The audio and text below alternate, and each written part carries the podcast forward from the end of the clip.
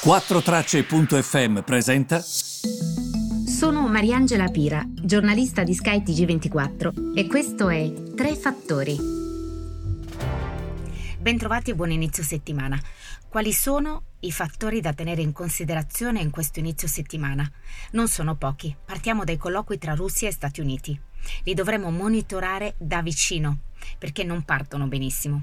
Un bell'articolo del New York Times stamattina dice la Russia eh, si lamenta e avvisa gli Stati Uniti che non comprendono la sua posizione sull'Ucraina. Fatto sta che questi colloqui dovranno servire a calmierare la situazione e a renderla un po' più tranquilla eh, tra i due, soprattutto per l'Ucraina. Devo dire che eh, è evidentemente complicata perché in tutto questo seguirò i colloqui e vi riporterò che cosa accade. In tutto questo ovviamente hanno una grande, grande eh, eh, un grande rilievo anche i colloqui per cosa? Per i prezzi delle materie prime. Ci stiamo affrontando una situazione sul fronte del gas che è molto complicata. Come sapete il gas arriva in Europa attraverso tre canali. Il primo è quello che attraversa Bielorussia e Polonia ed è il cosiddetto Yamal e lì Putin ha chiuso i rubinetti. Il secondo è quello che eh, dall'Ucraina arriva in Slovacchia e lì li sta chiudendo. Il terzo è il cosiddetto Nord Stream 1, arriva direttamente in Europa, in Germania per, la, eh, per l'esattezza. E mh, mm, Putin vorrebbe attivare il gasdotto gemello, che è il Nord Stream 2, ma la Germania ha risposto picche, non se ne parla, fino alla prossima estate. Non vogliono essere imbrigliati dalla Russia in contratti a lungo termine, mentre invece Putin non vuole darli a breve termine.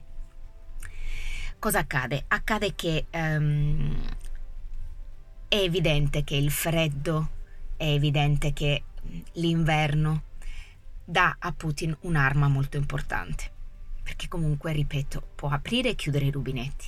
Ci sono anche i colloqui importanti con gli Stati Uniti. Che cosa succederà su questo fronte? L'idea di Putin è quella di usare il gas come arma di geopolitica economica, evidentemente, no? per imbrigliare l'Europa. Um, vedremo se riuscirà, se riuscirà, a farlo. Um, sicuramente um, Putin, chiudendo gli altri rubinetti e tenendo aperti solo quelli del Nord Stream 1, sta facendo capire che è quello il suo canale preferito. Quindi quello che il suo intento è attivate anche il 2, perché altrimenti il gas non vi arriva. Molto importante dire questo perché noi siamo in un momento di transizione in realtà questa transizione dovrebbe essere fatta, poi vedremo, anche qui apriamo l'altra parentesi, le proposte della Commissione europea che dovrebbero arrivare questa settimana e sono proposte che guardano al nucleare e al gas e devono accontentare un po' tutti da quello che mi dicono. Leggi Francia sul nucleare. Vedremo, eh, ma da quello che mi dicono, da quello che mi dicono fonti che stanno eh, lavorando su questo, saranno proposte che accontenteranno un po' tutti e quindi questo sarà, sarà importante dirlo. E vedremo, eh, perché comunque seguiremo ovviamente la questione molto da vicino e vi aggiornerò. Però vedete che è tutto molto legato. Niente è a sé, sono tutti fattori legati.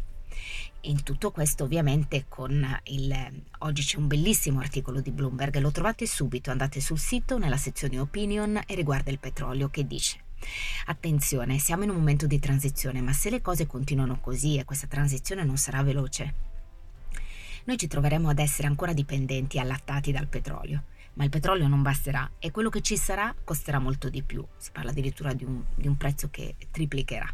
Quindi bisogna fare attenzione anche a questo, mm, perché questa minaccia di prezzi che cresceranno tantissimo è concreta, è concreta ed è reale.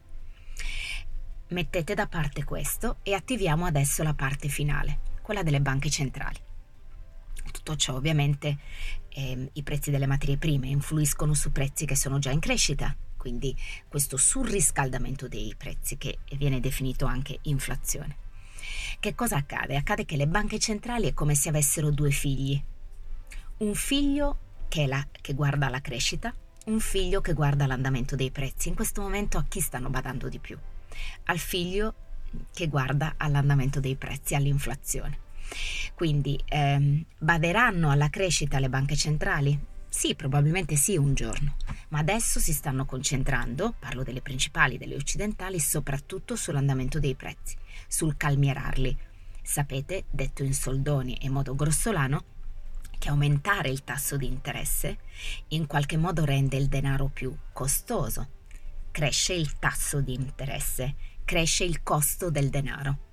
Quindi l'obiettivo qual è? Togliere il denaro dalla circolazione, far sì che ce ne sia meno, in quel modo diminuisce la domanda, quando diminuisce la domanda i prezzi ovviamente si calmano. I prezzi si alzano quando c'è tanta domanda e i beni sono pochi. Come entrare in un salone auto, ci sono sette macchine, ve l'avevo già fatto questo esempio, lo riporto anche nel libro, ci sono sette auto, voi siete in dieci, sareste disposti a pagare di più per avere quelle sette auto, perché solo sette le potranno avere. Quindi eh, questa è un po' la situazione. Banche centrali che guardano soprattutto al figlio che ha più bisogno in questo momento, all'inflazione. Questa è la settimana, così come si apre, e di altri temi poi vi parlerò domani. Grazie per avermi seguito.